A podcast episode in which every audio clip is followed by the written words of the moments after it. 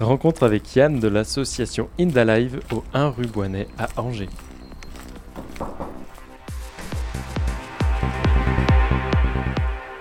Alors l'association Indalive, donc c'est une association angevine à but non lucratif. On est aujourd'hui une quinzaine de personnes. On est né en 2009 avec l'objectif principal euh, d'organiser des soirées de musique électronique qui promouvoient le style transpsychédélique qui regroupe plusieurs sous-styles tels que la prog, la psytrance, la psynight, la forest ou encore la psygressive. Nos événements associent essentiellement la musique à l'image avec les lumières, la décoration, les vidéoprojections et également l'ambiance avec des performances artistiques.